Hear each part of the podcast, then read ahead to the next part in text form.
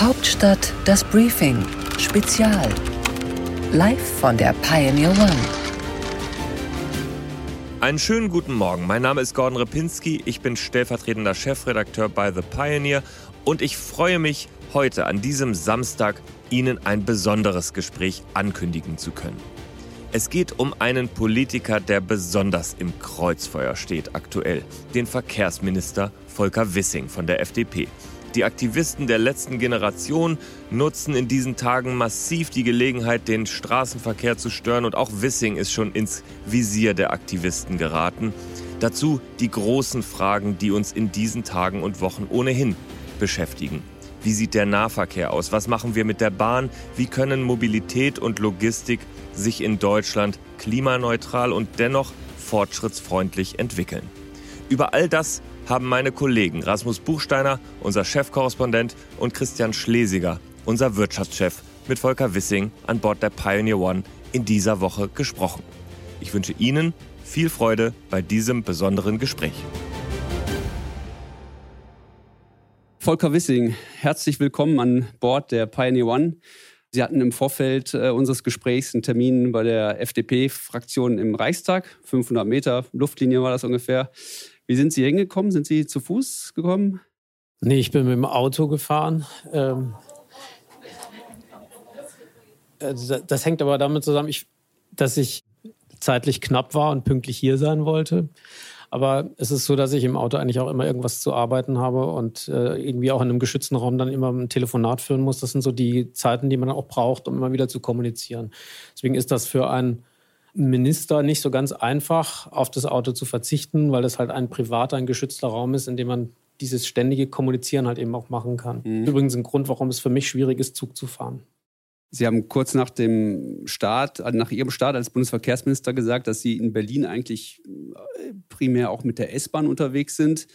Das, ich höre aus, Ihnen, aus Ihrer Antwort gerade raus, das ist da nicht der Fall, oder? Also ich privat habe ich das immer gerne gemacht äh, und ich mache es auch heute noch, wenn ich privat unterwegs bin. Aber es ist so, dass ich diese Zeiten, Fahrzeiten brauche, um zu kommunizieren. Und ich werde in der Öffentlichkeit erkannt und wenn ich dann telefoniere, das sind meistens dann auch Gespräche, die ähm, ja wichtige Gespräche sind und dann habe ich das Gefühl, dass alle zuhören und ich nicht sagen kann und frei reden kann, was ich sagen will oder sagen muss. Und das passt alles nicht. Außerdem gibt es manchmal auch Sicherheitsgründe, die das nicht ermöglichen. Okay, Sie werden erkannt. Eigentlich ist es doch eigentlich eine Riesenchance. Sie könnten Botschafter sein für das 49-Euro-Ticket. Der Verkehrsminister fährt Bus und Bahn. Ich sehe die Schlagzeile. Äh, oder ist Ihnen dieses Image gar nicht recht? Doch, also wie gesagt, ich habe äh, privat nutze ich die, die BVG sehr gerne. Ich habe privat hier in Berlin überhaupt kein Auto und ähm, finde das prima. Und ich ich bin gerne Botschafter für das Deutschlandticket. Äh, das war eine Idee von mir und ich glaube, dass wir damit etwas auf den Weg bringen, was den Menschen ein tolles Angebot macht. Eine Alternative zum Individualverkehr, die sehr attraktiv ist und wir haben damit noch sehr viel vor, auch in der Fläche. Ja, das Deutschland-Ticket äh, haben Sie angesprochen, haben wir angesprochen. Das startet in wenigen Tagen. Ähm, was sind Ihre Erwartungen, wie das angenommen wird, dieses Angebot? Ähm, die ersten Verkaufszahlen sind da. Wenn Sie mal so einen kurzen äh, Ritt durch die Zahlen machen für uns.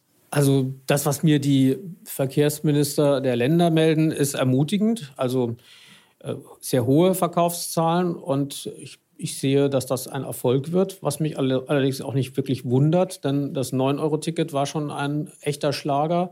Als ich das vorgeschlagen habe, haben hinterher viele gesagt, das würde Probleme lösen, die es gar nicht gibt, äh, seine Schnapsidee.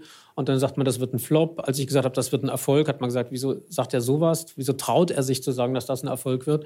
Weil ich, ich habe das gemacht, weil ich davon überzeugt bin, dass ein solch einfaches Angebot, das einen attraktiven Preis hat, hat das 49-Euro-Ticket übrigens auch noch, äh, oder einen sehr attraktiven sogar, dass das eine Verbesserung bringt und dass wir damit Probleme lösen, die die Menschen nerven, nämlich komplizierte Tarifverbünde und äh, prohibitive, also Schwellen bei der Preisgestaltung. Und das, finde ich, gehört zu moderner Verkehrspolitik dazu.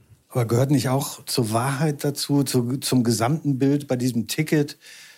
Durch dieses Ticket wird nicht ein Verkehrsangebot mehr geschaffen. Es wird nicht eine Bahn, nicht ein Bus, gerade nicht im ländlichen Raum mehr.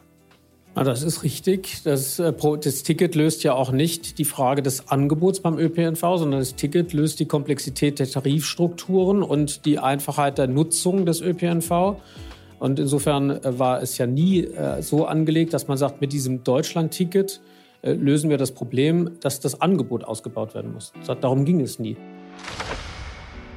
An dieser Stelle blenden wir uns aus und den Rest dieses interessanten Gespräches mit Volker Wissing können Sie hören, wenn Sie Pioneers sind oder es noch werden wollen. Und das ist heute so einfach wie nie zuvor. Ein Euro für einen Monat, das ist unser Angebot, damit Sie unseren Journalismus kennenlernen können. Auf thepioneer.de finden Sie alles, was Sie brauchen und dann Hören Sie dieses Gespräch und viele weitere Interviews, lesen Sie unsere Newsletter, hören Sie unsere Politik- und Wirtschaftspodcast. Wir würden uns freuen. Hauptstadt das Briefing Spezial.